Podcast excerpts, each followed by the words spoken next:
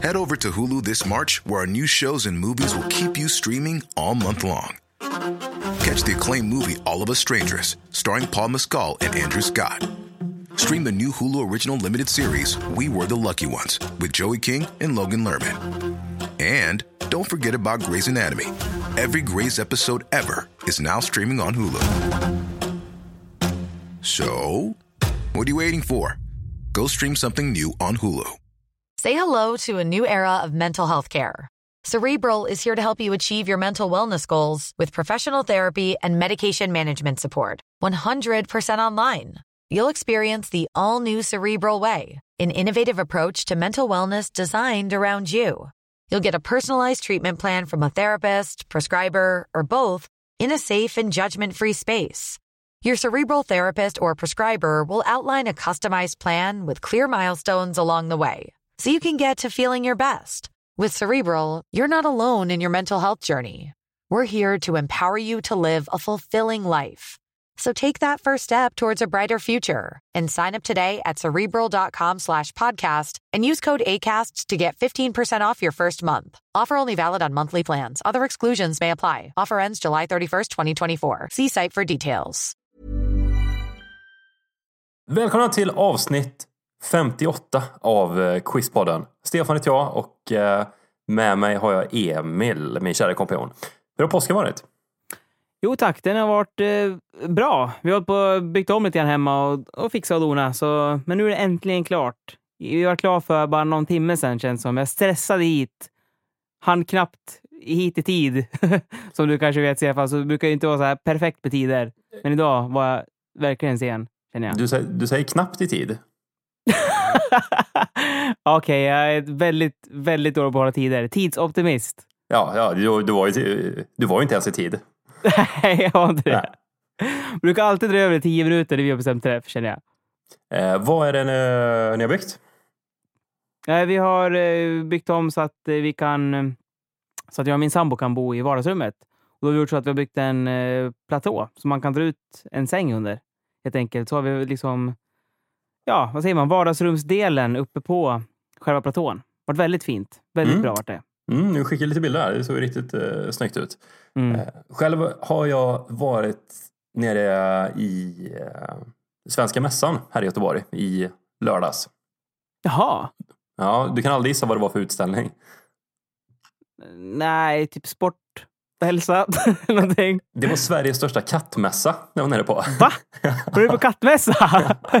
Det var 540 olika katter som satt där inne i, i burar. ja. Och så fick man ju titta då när de tog ut katter. Eh, då var det olika domare. ja. Så, så eh, plockade de upp katten och tittade på honom framifrån och bakifrån. Och så berättar de också för publiken vad de gör. Och så säger de då att ja, men här ser jag att eh, öronen står väldigt rakt upp. Det är väldigt bra tecken. Men svansen är lite böjd. Eh, det är lite mindre bra. Och sen så korar man en vinnare då inom varje ras. Det låter helt sjukt. Jag har ju bara sett det här på tv, alltså när folk har varit på kattmässor och så. Men jag har aldrig, aldrig träffat någon som har varit på det, vad jag vet. Först nu då? Nej, det, var, vi bara rumlade in där eh, av en slump egentligen och det var lite intressant att gå och titta bara på de olika raserna och se dem i verkligheten, hur de eh, ser ut. Vi är lite sugna på att skaffa en katt här så att då fick man ju se lite om det var någon särskild ras som eh, föll en i smaken. Ja. Men ändå fascinerande att se de här raskatterna, alltså hur... Det, det, det är ju stor skillnad, inser man nu, på en raskatt och en vanlig bondkatt. Du hade alltså 540 katter i burar som alla låg bredvid varandra. Och det var inte ett jamande eller inte en katt som skrek utan alla var tysta och låg och, och vila liksom. Men jag har haft katter tidigare. Eh, och ingen av dem hade man kunnat stoppa in i en bur i samma rum som 539 andra katter. Nej, det kan man inte göra mina heller. Det är jag helt säker på. Jag har inte testat i och för sig. Nej, men det är, nej, det är fascinerande så att eh, det får nog bli någon sån eh, brittisk kort hår tittar vi på. Jaså? Men Mm. om ni nu köper en sån här brittisk korthår då, fick ni mer smak för själva utställningsgrejen också? Så att ni kommer köra utställning med nej, nej, absolut inte. Absolut inte. Det var ju säker? mär- ja, helt säker. Det var en märklig värld hur folk står och eh, kammar katterna och sen så sprayar de med vad jag tyckte såg ut som hårspray. Så att pälsen ska ligga helt eh, rätt. Så nej, det kommer inte vara. Men det var ju däremot ganska kul. Hårspray? Ja, eller, Det låter ja. inte schysst. Nej, det, det kanske inte var mänsklig hårspray, men det är någon form av spray tror jag, så att eh, pälsen skulle blänka bättre åtminstone. Ja, ja, ja. Men eh, jag blir ändå inte sådär jätteilla berörd av det. För att alltså, folk som äger djur och utställningsdjur. Jag har en känsla bara av att de tar extremt bra hand om de här djuren. Och är väldigt ja. ompysslande om dem. Ja, det, det tror jag också verkligen. Eh, måste säga att det är väldigt otippat att vi skulle prata om kattutställningar i dagens podd. Eller någonsin faktiskt. Det känns bara jätteotippat samtalsämne. Ja, just det. Det här är någon form av frågesportspodd, så vi kanske ska dra igång med det istället. Ja, vi gör det.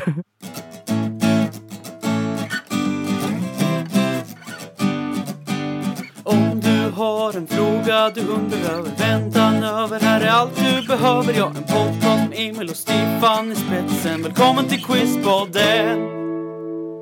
Jag börjar med en eh, sån här fempoängsfråga idag, Emil. Oj, du går på hårt. Mm, det går på hårt här. Härligt. Mm. Kul. Sverige har fem stycken nationella minoritetsspråk. Ja, Du får en poäng för varje språk du kan nämna som är ett officiellt minoritetsspråk i Sverige. Åh, kära värld. Vilken jävla fråga alltså. Ja. Okej, eh, samiska. Ja, stämmer. En, eh, Samiska, det är ett officiellt minoritetsspråk i Sverige och det pratas av ungefär 23 000 invånare. Och eh, det är uppe i nordligaste eh, delarna av Sverige och Finland som man pratar samiska. Ja, härligt. Det var det enda språket som jag var helt säker på. Så nu, från och med nu så blir det shoot from the hip. Mm. Eh, Men jag är rätt så säker på att finländska räknas som ett minoritetsspråk i Sverige. Mm, det stämmer. Finska, Yes. det är ett Härligt. minoritetsspråk. Och det är väl för att det var så många finländare som flydde över hit under, var det finska kriget? Jag vet inte om andra världskriget kanske? Ja, jag vet inte om det var i samband med vinterkriget där i Finland som um, gjorde att det sen klassades som ett minoritetsspråk. Det vet jag faktiskt inte. Men Sverige och Finland har ju ett nära band. Så att uh, det, det kanske var i samband med det. Ja. Okej, bra. Då har jag två. Eh, det var alltså en som jag var stensäker på och en som jag typ kanske trodde att det kunde vara. Eh, vad kan det mer vara för språk då? Jag tror inte att, att eh, norska eller liksom danska går in här. Jag tror inte det. För att det har inte varit någon liksom mm, massflykt på samma sätt hit. Men eh, om jag tänker på samma scenario som eh, det var för Finland när de hamnade i krig och att det vart en massflykt hit. Om det är scenariot scenario som stämmer på att det är därför det är mycket finnar här som pratar finländska. Eh, så tänker jag direkt på mm, Bosnien, kriget här. Eh, då var det, vi tog emot jättemycket flyktingar då. Vad pratar man i Bosnien? Är det serbiska? Jag chansar på serbiska. Eh, nej, det är fel. Herregud, det här är jättesvårt. Jag vet inte ens om jag kan komma på två till språk utan att skämma ut mig. Um, hebreiska chansar jag på. Mm, Nej, det är eh, tyvärr fel. Ja, det hör ju själv. Jag sitter ju bara och höftar här. Jag drar till med en sista chansning på engelska. Nej, det är också fel. ja. Vi har eh, samiska och eh, finska som vi är inne på. Sen Mm. så har vi romska. Eh, pratas av eh, ungefär 40 000 olika romer i Sverige. Och det här Mm. klassades som ett svenskt minoritetsspråk år 2000. Mm, Eller år okej. 2000. Eh, Ja. Vi har även jiddisch. Jiddisch. Ja, det är ju judarnas språk. Och även det är sedan år 2000 ett officiellt minoritetsspråk i Sverige. Och eh, den, den bästa uppskattningen så vitt jag kan hitta av hur många det är som pratar jiddisch i Sverige, då är det mellan 750 till 1500 personer. Så det är extremt få som pratar det här Ja, eh, språket. verkligen. Och då hade man även räknat med ja, de som pratar bara några få ord, inte ens flytande i det. Ja. Greppa efter halmstrån med andra ord. Visst. Eh, Uppstod under 1000-talet i eh, den delen av världen som kallas Tyskland idag. Så ibland så eh, kallar man det även eh, judetyska. Okej, okej. Mm. Sen så hade vi meänkieli. Vad hette det, sa du?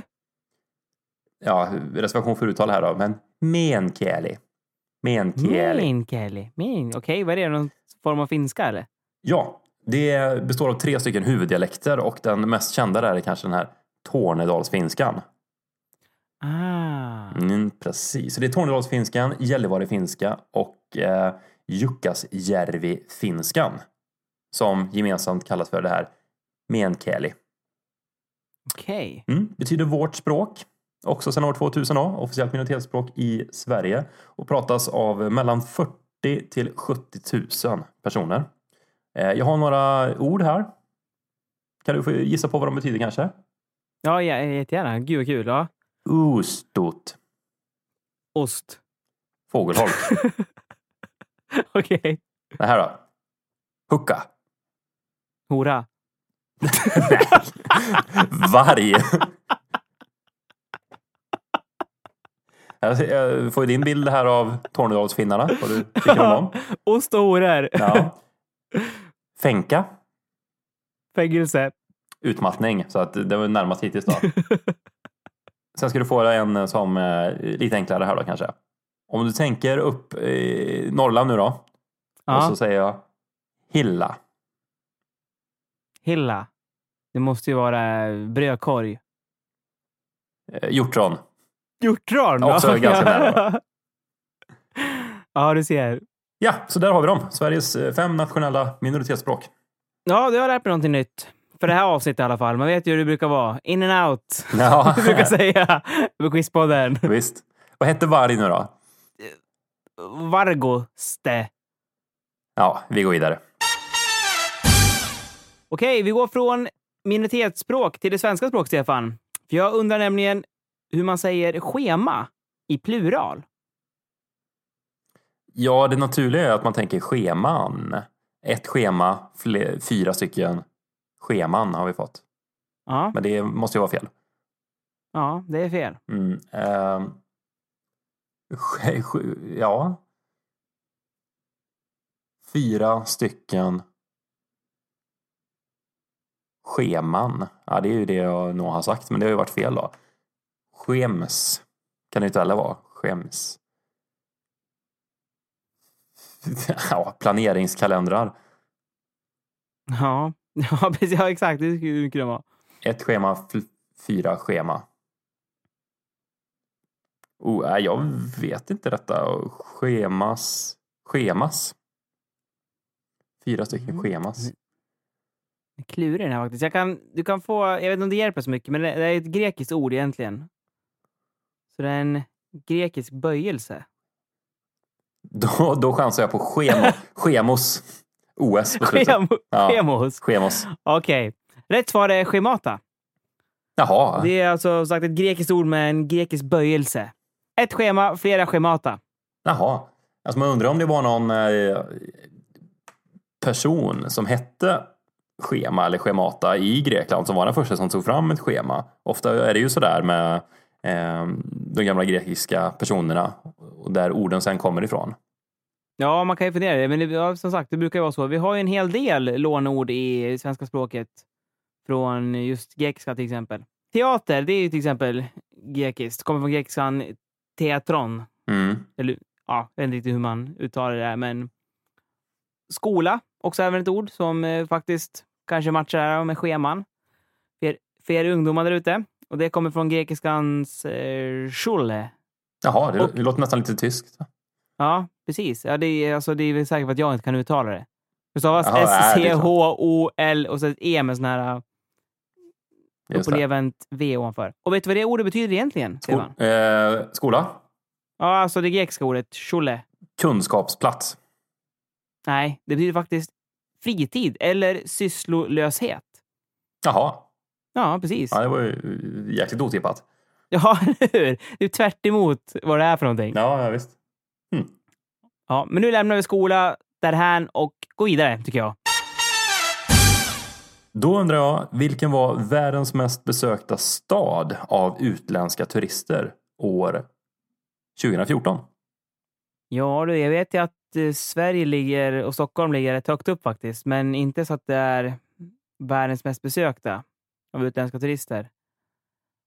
Men jag vet att det är ett attraktivt drömresmål i alla fall för utländska turister. Men mm, här, nu jag, drar vi hela världens 9 miljarder människor över en kam här. Men, Ja, ja, men Ja, alla, alla vill besöka Sverige. Stockholm, ja. Stockholm, min stad där jag bor i. mm. Ja, Eh. Nej, den är inte med på topp 10. Nej, det kan jag tänka mig. För så välbesökt är den inte. Det här måste ju vara New York. Eller kanske... Ja, det kan vara Tokyo också kan det vara. Det är så långt dit. Nej, det måste vara någonting som är europeiskt. För det måste vara lättast, lätt att ta sig dit från många länder, tänker jag. Kan det vara Paris? Paris eller London kan det vara. Jag tänker att New York har ju väldigt många turister också, men de har ju liksom två grannländer, Kanada och Mexiko. Annars måste man nästan flyga dit, känns som, för det är så pass stora avstånd. Och eh, om det till exempel skulle vara i Paris så finns det ju jättemånga vägar som man kan åka med bil dit, tänker jag, och så vidare. Att det finns mer länder som är nära. Det kan även vara Berlin faktiskt, kan det vara. Det ligger liksom mitt i Europa, många länder runt omkring. Okej, nu står det mellan Paris, Berlin eller London. Äh, Jag kör en uppstickare. Jag chansar på Berlin faktiskt. Nej, du skulle ha hållit dig till London där. Nej! Visst, de är störst. Eh, det brukar pendla mellan London och eh, Bangkok. Men det här, eh, förra året nu då, så tog London hem det. Eh, året innan var det Bangkok. Och de har ungefär 16 miljoner utländska turister per år. Shit, det är mycket. Och sen en liten bonusfråga här bara som ni kan få fundera lite snabbt på. ja. Det är Oslos befolkning varje år som tänder den här stora julgranen som de har på Trafalgar Square i London. Varför tror du att det är just Oslos befolkning som gör det? Eller representanter för Oslos befolkning? Kan det vara att eh, det är många norrmän som flyttade dit och hjälpte till att bygga upp New York? Chansar jag på. Hjälpte till att bygga upp New York. ja, inte vet jag. Varför skulle de tända en julgran i London för det? ja, nej, jag menar London såklart. Ja, Jag menar London. ja, Nu inser jag på New York. Nu Ja. jag menar London. Ja. ja, eh, nej, det är för att tacka England för eh, hjälpen under andra världskriget. Okej. Ja. Nu går vi vidare igen. Ja, Stefan. Eh, ta oss från London till Sverige igen. Och eh, för detta statsministern, Fredrik Reinfeldt, Mm. han var ju som är mer eller mindre allmänt känt djurgårdare. Kanske visste. Mm. Nu undrar jag, Stefan Löfven, vår nuvarande statsminister, vilket favoritfotbollslag har han? Eh, oh, det här har jag väl också sett någon gång. Eh, eh, läste jag om Stefan Löfven idag. Han satte ju ett nytt, kanske inte så smickrande rekord. Han, han var en, är den enda statsministern sedan mätningarna började som har lägre förtroende än någon annan eh, partiledare. Jaså, är det så? Mm, Aftonbladet har gjort en stor undersökning idag och Stefan Löfven, när det gäller förtroendet så kommer han på plats nummer två av de svenska politikerna. Eh, vet du vilken svensk politiker som svenskarna har störst förtroende för? Kenneth Ekenroth. Gustav Fridolin. Nej, Fridolin kom eh, också i botten. Eh, men allra längst ner kom Åsa Romson. Det är Göran Hägglund. Jaha. Ja, det har aldrig hänt Men äh, förut. vänta här nu, han har hoppat av. Nej, nej han, det har, det har väl inte klubbats igenom än. Men då räknar jag med okej. han till och med. Eh, och, och det har aldrig hänt förut. Då. Alltid när man får fråga vilken politiker har du störst förtroende för så är det alltid statsministern som har vunnit sedan de här Ja. eh, mätningarna börjades. Hmm. Eh, Jag kan eh, säga det också att Göran Hägglund håller på Degerfors och eh, Gustav Fridolin på AIK. mhm. Mm. Om det hjälper er någonting här i Stefan Löfvens favoritlag. Ja. Ja, jag har faktiskt en eh, hyfsad gissning tror jag. då får du gissa på det då. Han kommer väl från, eh, eller uppvuxen, han var väl adopterad tror jag. Men blev inte han adopterad av något par i Norrland någonstans? Jag tror han är Mm. uppvuxen i Norrland eller Kiruna eller någonting. Uppvuxen i Örnsköldsvik är han.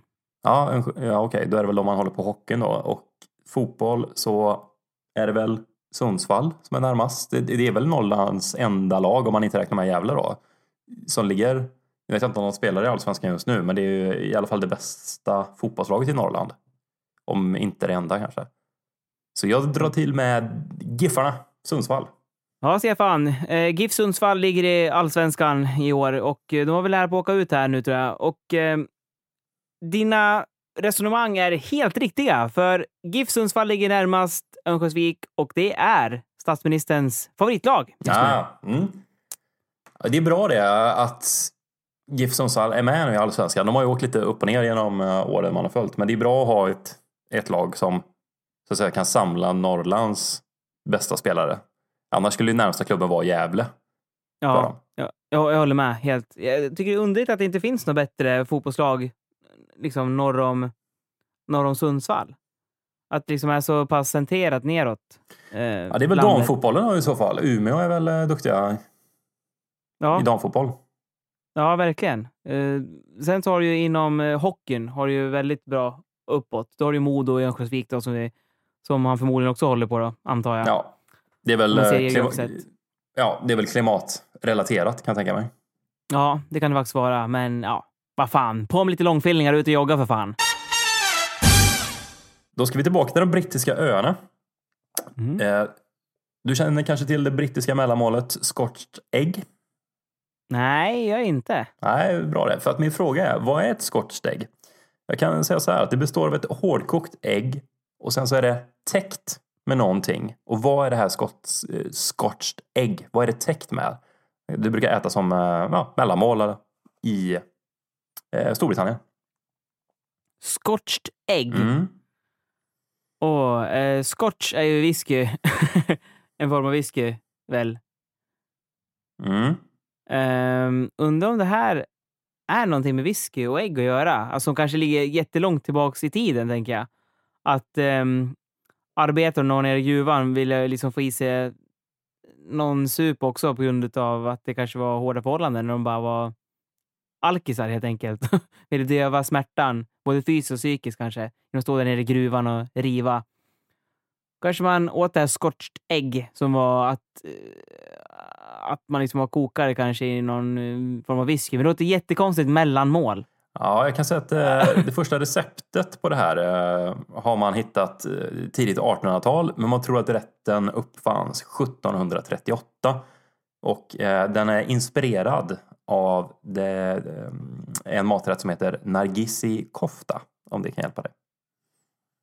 Nagisi kofta. Det låter ju indiskt. Ja, ja, men jag kör på att, eh, att det är eh, någon form av whisky-marinerad ägg som är mellanmålet. Nej, det är inte riktigt rätt. Utan scotched ägg, som man då ofta har på picknick till exempel. Det är ett hårdkokt ägg och så virar man in det i korvköttfärs, skulle jag kalla det. Så att det är liksom kött, mosad, mosat korvkött och sen så täcker man det med ströbröd. Och så eh, tar du och friterar det hela. Friterat också såklart. Mm. Det är alltid det Mm. nästan i, i Storbritannien. Mm. Så hårdkokt ägg eh, med korvkött runt omkring, ströbröd och så eh, deep fried. Friterat. Eh, finns det någon vegansk version? Vet ej, men jag tror inte att det här är särskilt nyttigt i alla fall. Så det, det är ingenting jag skulle rekommendera. Men eh, det brittiska köket är ju inte känt för sina många läckerheter, som jag inte påstår. Nej, det måste vara det sämsta köket tror jag. Ja, det är ju, jag vet, kommer ihåg en gång när vi var i London och man skulle gå på sån här afternoon tea, för att det är ju liksom klassiskt då. Ja. Man gick in och det var ju te då såklart och sen med de här jävla bakelserna som de kör till. Allt är ju bara vitt mjöl liksom. Så att blodsockret bara sköt ju rätt upp i höjden så man var ju helt sönderdåsad sen resten av dagen. Och, ja, det där var ju liksom någonting som, det är ju någonting som faktiskt många tar varje dag då, te och kaka eh, i England. Så att, eh, nej, jag hade lite svårt för det. Men hur ligger det till med folkhälsan i, i Storbritannien egentligen? Den är inte så jävla bra va? Om man tittar på deras tänder så ska jag dra någon slutsats av det så ser inte tandhälsan särskilt bra ut heller. Nej, det, men det är väl så här berömt för England framförallt. Så. De har haft dålig tandvård genom åren. Ja, och den är ju starkt kopplad till hur länge man lever också.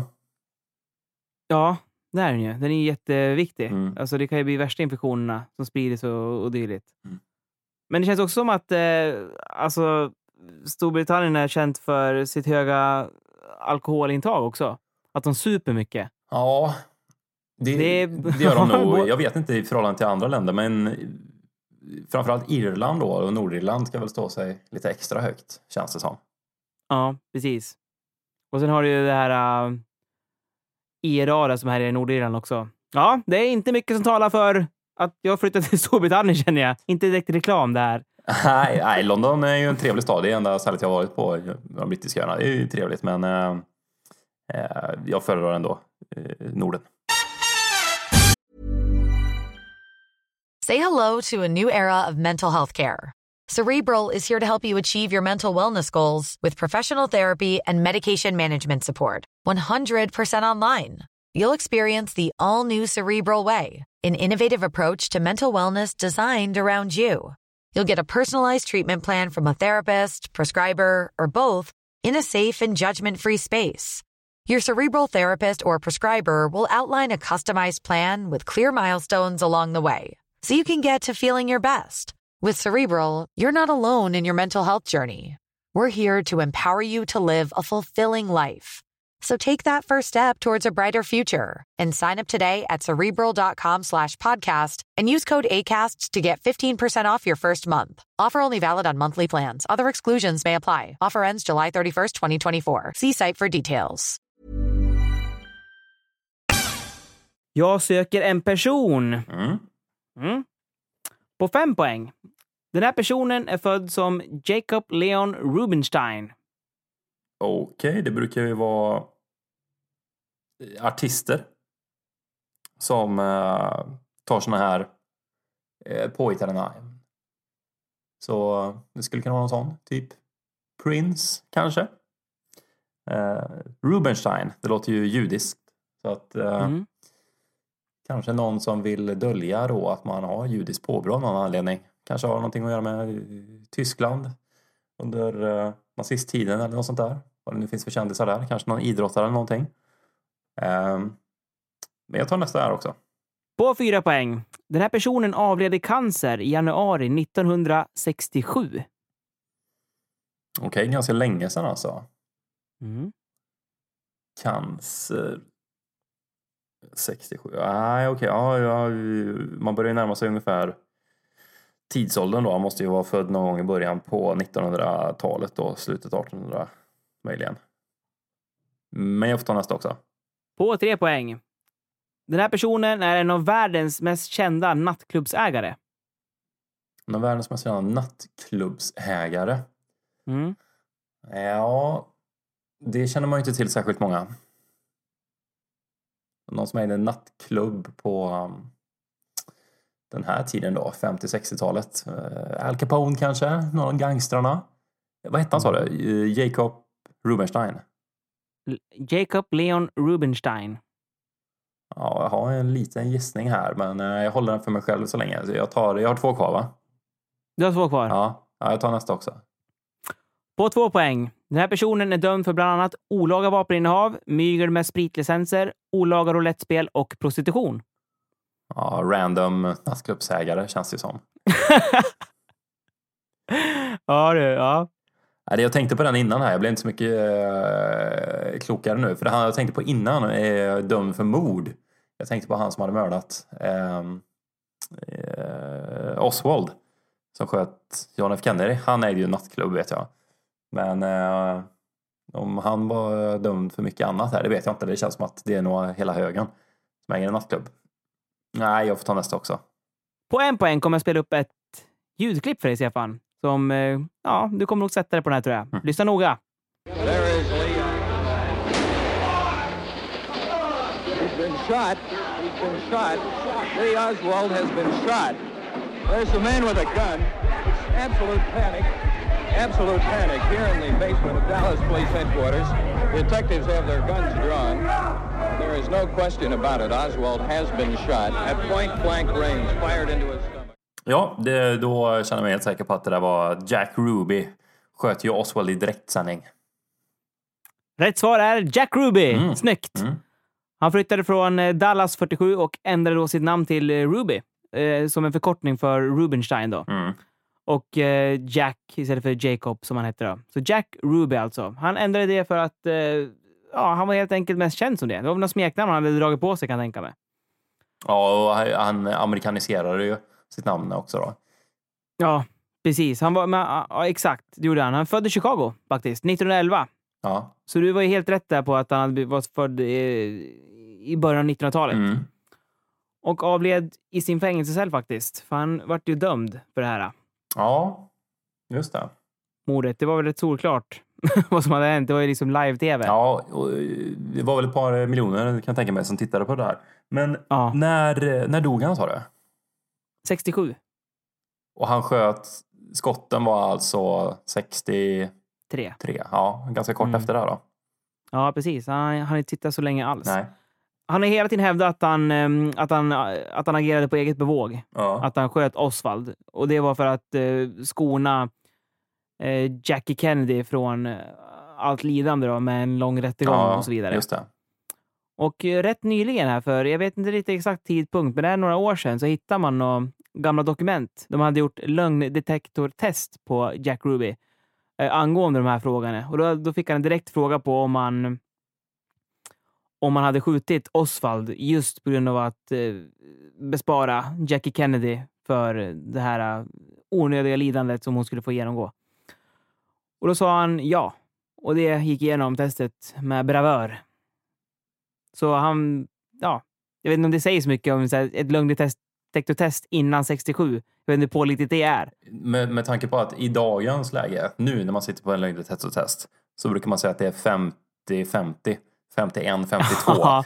eh, om man pratar sanning eller inte. Så att man kan Ja. lika gärna slänga upp ett mynt och eh, säga ja, men var det här sant eller inte. Så att, jag tror inte tekniken var bättre då heller. Så att, eh, Nej. det bety- betyder ju egentligen ingenting då om man ska gå på den statistiken. Nej, då heter shit, är det så lågt alltså? 50 procent i dagens? Ja, om man gör det riktigt bra och med en duktig förhörsledare kan du få upp det till 51 procent. Men aldrig över, eh, över så. Nej. Men kommer kom du ihåg det här programmet som gick för typ kanske fem år sedan? Ja, Nej, just det. när- Sanningens minut heter det va? Ja, så hette det nog. Aha. Pontus Gårdingen var det som ledde det tror jag. Ja. Snygg Pontus. Ja.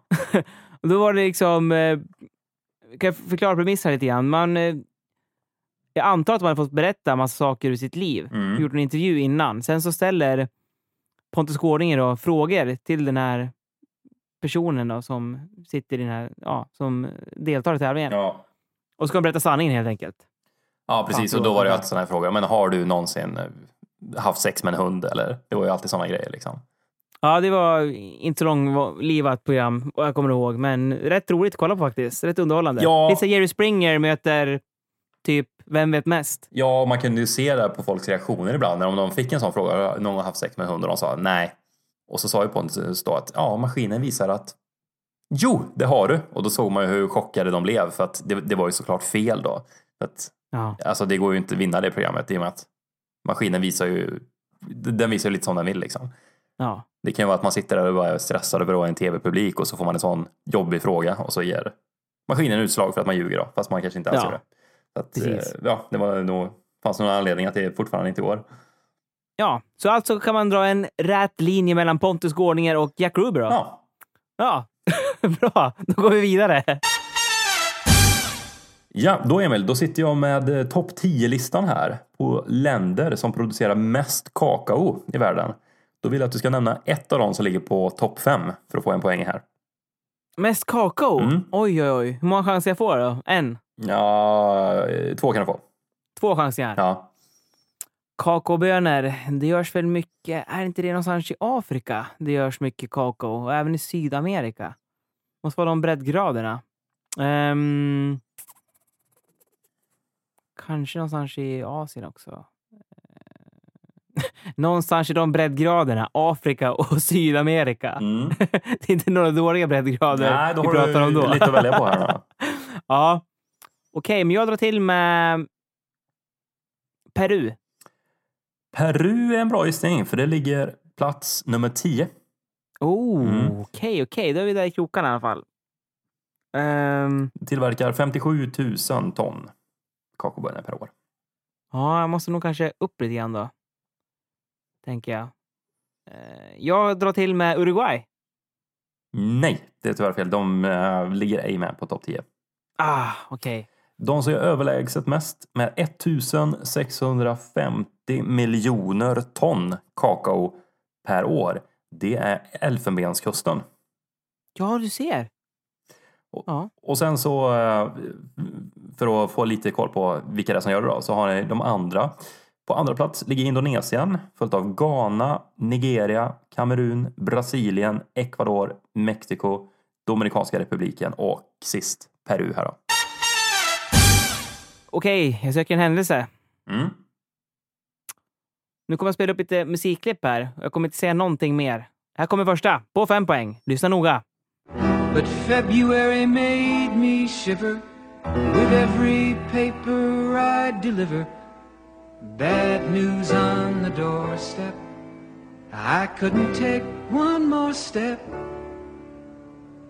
I can't remember if I cried when I read about his widowed bride. But something touched me deep inside the day the music died. So bye bye, Miss American Pie. Drove my Chevy to the levee, but the levee was dry. And them good old boys were drinking whiskey and rye, singing, This'll be the day that I die. This'll be the day. Mm, det där var ju American Pie med eh, vad han nu heter som gjorde den. Don McLean heter han. De, just det. Ja. Och, Gjorde- Gjordes ju känd igen utav Madonna. Ja. Någon på 90, tidigt 2000 kanske. Mm, just det. Och eh, en händelse. Jag tänkte först när du sa händelse, det var ju typ Woodstock då, 69, att det skulle vara det. Men American Pie, jag har ju aldrig lyssnat supernoga på den där texten, men handlar inte den någonting om typ Vietnamkriget? Eh, så skulle det kunna vara det då. Eh, ja, men jag, jag tar nästa också. Okej, då kommer ett till klipp här. Är du med? Mm.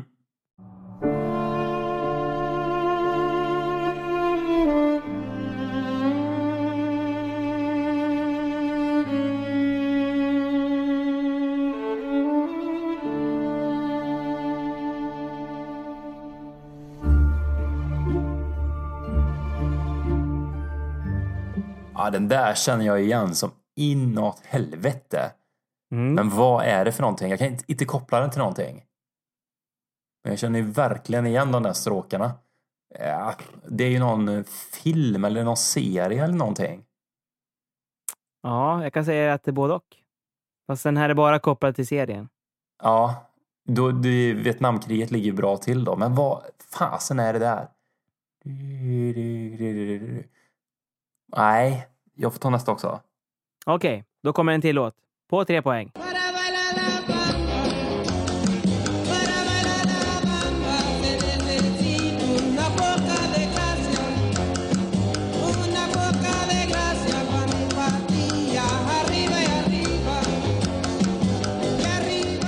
Ja, den där vet jag är eh, La Bamba av Richie Valens tror jag han hette.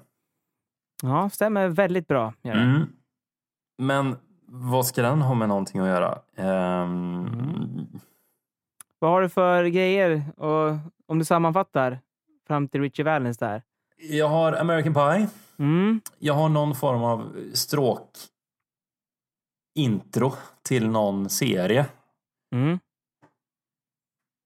Du kan Som faktiskt få serien om du vill. Ja, gärna. Fargo. Ja, Mm. just det, just det, just det. Det är Fargo. Ja, Ja.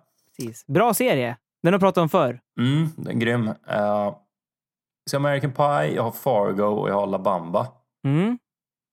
Eh, La Bamba, tv-program med Filip och Fredrik. Eh, Fargo utspelas i Minnesota. Bygger på en film med Peter Stormare. Eh, och Billy Bob Thornton spelar huvudrollen i serien. Minnesota är det ju svenskar i American Pie. Vad har det med någonting att göra? Och La Bamba. Nej, jag... Fargo, La Bamba, American Pie. Ja. Nej, jag har ingen aning. Jag tar nästa också. Jag har ingen aning. En händelse. Okej, du får nästa ledtråd här. På två poäng. Den här händelsen skedde den 3 februari 1959. Kommer du ihåg vad han sjöng i American Pie kanske? Ja, The Day the Music Died. Kanske? Ja, det också. Ja. Sjöng om februari där, gjorde han någonting. Jaha. Mm. Ja, jag vet inte om det var då diskon dog eller något sånt där. The Music... Fast jag var la... 59. Nej, han hade inte ens kommit då. Eh, nej, jag får ta nästa också. Jag vet inte vad det är. Okej, på en poäng. Eh, när man refererar till den här händelsen så brukar man säga “the day the music died”. Så du var ju redan inne på det nyss. Ja. Jag vet inte om det här var någon bra enpoängsfråga då kanske. Men eh, du får ju se den sista ledtråden som eh, bokstavligen. Kanske hjälper till lite grann. Bokstavligen. Okej, det var någon eh, musiker som dog då alltså. Ja, just det. Det var ju han eh, Richie där. Eh, han som sjöng La Bamba. Han, får se, han dog i en flygolycka med två stycken till. En av dem var Buddy Holly och sen var det en annan känd musiker också. Jag kommer inte ihåg vem det var. Ja, jag chansar nog på det. Det var den flygolyckan som Buddy Holly, Richie Valens och någon mer dog i. Rätt svar är flygolyckan som Buddy Holly, Richie Valens och The Big Bopper dog i. Just Helt det. rätt. Big Bopper känner jag igen. Fast bara Ja. från den här olyckan. Jag tror aldrig jag hört någon låt eller så. Men... Nej, inte jag heller faktiskt. Förrän jag hade försökt kolla upp det här ledtrådarna. Det var väl ingenting direkt att hänga i granen. Eh, jag kan säga att eh, Don McLeans American Pie har Mm. jättemycket referenser till den här händelsen. Aha, okej. Och det klippet jag berättade om det var att han levererade tidningar och att han läste om det här eh, när han gjorde det. Levererade tidningarna. Och att Mm. han grät och så vidare. Och den här frasen då, “The day the music died”, som han sjunger flera Just gånger det. i texten. Mm. Och Fargo då? Vad har det med saken att göra tror du? Kanske var det här planet eh, kraschade? Nej, men det är en bra gissning. Men det var så här att de var på väg till en spelning i Fargo, Jaha. North Dakota, när planet havererade. Då. Okej. Och då tog jag det introt som leder till Fargo. Då. Ja, men det är bra. Och La Bamba var ju självklart. Det var ju Richie Valens som dog i Ja, olyckan. just det. Det var tragiskt och synd att de dog. De var ju väldigt unga också. Jag vet att Buddy Holly hade ju en fru hemma som var gravid och grejer. Ja, ja det, är, det är trist. Det, det jag vet mest om Buddy Holly, förutom hans eh, hitlåtar, då, det var att han var ju så extremt eh, skygg för att stå på scen. Det var därför han alltid hade de här solglasögonen. Jaha, det visste inte jag. Mm. Han var så jäkla nervös så han körde alltid solglasögon. Så alla tyckte han var stencool, men han var jätterädd för att stå på scen. Ja. Ja, det är tragiskt. The day the music died alltså. Okej, då söker jag ett år. Mm. Första ledtråden. Den 29 januari det här året så vinner den 33-åriga svenska kusken Helene A Johansson eh, årets Prix d'Amérique som är ett stort eh, travlopp med stoet Ina Skott. Hon är den första kvinnan som gör detta. Och en halv miljon julkort från svenska brandkåren får tryckas om för man har glömt uppmaningen inte på korten. Så det står alltså glöm ljusen! Utropstecken. det kanske hade varit bättre det. Då hade Ja. man ju kommit ihåg det. Ja, Alltså som en grej. Alltså, vad fan menar de med här? Det är ju klart att släcka husen. Ja, vadå? Ska jag glömma ljusen? Jaha, det, men det kanske är sådana nya riskfria ljus. Så att Ja. jag skiter i att Ja, släcka dem när jag precis. går. Lämna dem bland mossan. Det är nog klipskt. Mm. Eh, ja, första delen där med hästarna och det, det kan vi bara... Det, det, lägger jag, det, det tänker jag inte ens memorera, för det, det kommer jag aldrig kunna härleda någonting till känner jag. Ingen stor traventusiast. Nej. Eh, Jag tror Inte- att det är världens största travlopp. Så det var ju ganska stort då när hon vann då, en kvinna. Ja. Alltså den, kanske någon liten eh, klocka som ringer att jag har läst någonting om det där eh, när det skedde. Men eh, det är för diffus för att jag ska kunna sätta det ens i ett årtionde känner jag. Men förmodligen under 2000-talet. Eh, jag får ta fyra poängsnivån, tack. Det här året så säger Irland ja till skilsmässa efter en folkomröstning. Innan var det inte tillåtet. Jaha. Okej. Ehm, kan det vara så sent som 2000-talet? Det måste ju vara mycket tidigare. Här. Känns som 70-talet. Ehm, mycket som händer i Irland då. Ehm, och så vidare. Nej, eh, jättesvårt. Jag kan inte, inte härleda det till något specifikt år. Nästa ledtråd. Ett jordskalv inträffar i den japanska staden Kobe. Skalvet mäter 7,3 på Richterskalan och 6 500 människor omkommer och det blir ju stora materiella skador. Ja, precis. Ehm, är det här som ledde till Fukushima-katastrofen också? När det vart eh, svallvåg som slog in i, i kraftverket Fukushima. Sätter Fukushima? Mm. Det gjorde det. Där uppe i norra Japan var det väl, om jag inte minns fel. Det här är ju efter 2010, vet jag, för att jag har en god vän till mig som, har, som i sin tur har en god vän i Japan. Och när det här skedde så vet jag att vi pratade om hur hennes vän mådde i Japan och hur, om hon påverkas av det här mycket. Det här lutar mot 2012, 2013 det här faktiskt. Kanske 2011. Ska jag säga 2012? 2011 eller 2012 står det mellan. Nej, jag tar, jag tar två poängsnivån. 7 februari det här året så blir den svenska slalomstjärnan Thomas Fogdö förlamad efter att han har eh, kraschat in i ett träd. Ja, det här är där krokarna också. Eh, ja. Nej, jag chansar på 2012 redan nu faktiskt. För jag är lite osäker, men jag känner att jag vill kasta mig ut lite grann och känna det fria fallet tills du säger rätt svar, Stefan. Ja, sista ledtråden hade varit att O.J. Simpson förklaras oskyldig för mordet på sin fru. Och Microsoft släpper sitt operativsystem Windows 95. Shit! Är det så tidigt? Mm, 1995 var det här. Kära värld. Ja, okej, okej. Det- Jag, blir, jag blir förvånad över att det var så tidigt, för jag, jag måste blanda ihop det här med... Den senaste jordbävningen i, i Japan. Ja, exakt. Och Mm. jag snöar in det på mycket, för mycket. Eh, för... du- Fan, det här ringer. Vänta. Telefonförsäljare. Så. Eh, att man... ehm, dels så känns det som att eh, det vore väldigt sent för Nordirland att legalisera eh, skilsmässa 2012, men eh, 95, det är inte så tidigt det heller. Nej, jag vet inte eh, hur det var. Man, då, då blev det i alla fall tillåtet. Man kanske fick göra det inofficiellt tidigare. Men nu Ja. kunde man i alla fall få igenom det. 95 alltså. Första gången jag såg Iron Maiden faktiskt. 95. Alltså, Ja. På Cirkus utav alla ställen. Mhm. Det är ni. Iron Maiden på Cirkus. Nu fyller de Ullevi flera dagar i rad känns det som. ja. Det var Ja, inte under faktiskt. deras populäraste era. Det var, man bytt sångare precis, släppt albumet X-Factor. Jag var helt lyrisk. Jaha, vad Helt då de hade, eh, hade bytt han vi pratade om för några veckor sedan här, Bruce.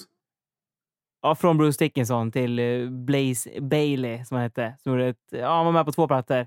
Hoppade av 99 igen, eller om han fick sparken. För då kommer Bruce Dickinson tillbaks. Jaha, han har haft en paus där. Ja, precis. Mhm. Så s- det är mitt starkaste minne från 95. Enda kanske. Enda väsentliga. Maiden på Cirkus. Eller hur? Ja, från hårdrock och året 1995 så ska vi bege oss till en lyssnarfråga, Stefan. Okej. Det är Mattias Wiklund som skickar in den här frågan. Och han undrar varför heter det Grönland? Oh, ja, det är ju en eh, bra fråga. Man eh, brukar ju säga det att ja, men Grönland är täckt av is och Island är mycket grönare. Så, att säga. så de borde ju heta tvärtom på något sätt. Ja, man tycker det. Mm.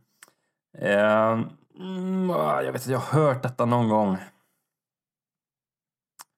Grönland. Det skulle väl kunna vara så att det kom några vikingar dit. Och de, som hade seglat fel. För de skulle till ett ställe som de kallade Grönland. Kanske var typ Storbritannien. Eh, men de seglade åt helvete. Så de, de kom till nuvarande Grönland. Och så sa de, ja ah, men då, då heter det här Grönland. På samma sätt som att Nordamerikas eh, urinv- urinvånare heter indianer eftersom Columbus trodde att han hade kommit till Indien. Så tror jag att det var så Grönland döptes också. Man trodde att man hade kommit till Grönland, men det hade man inte. Nu surrar jag lite här. Förstår du vad jag menar? Jag förstår vad du menar. Mm, det är min chansning.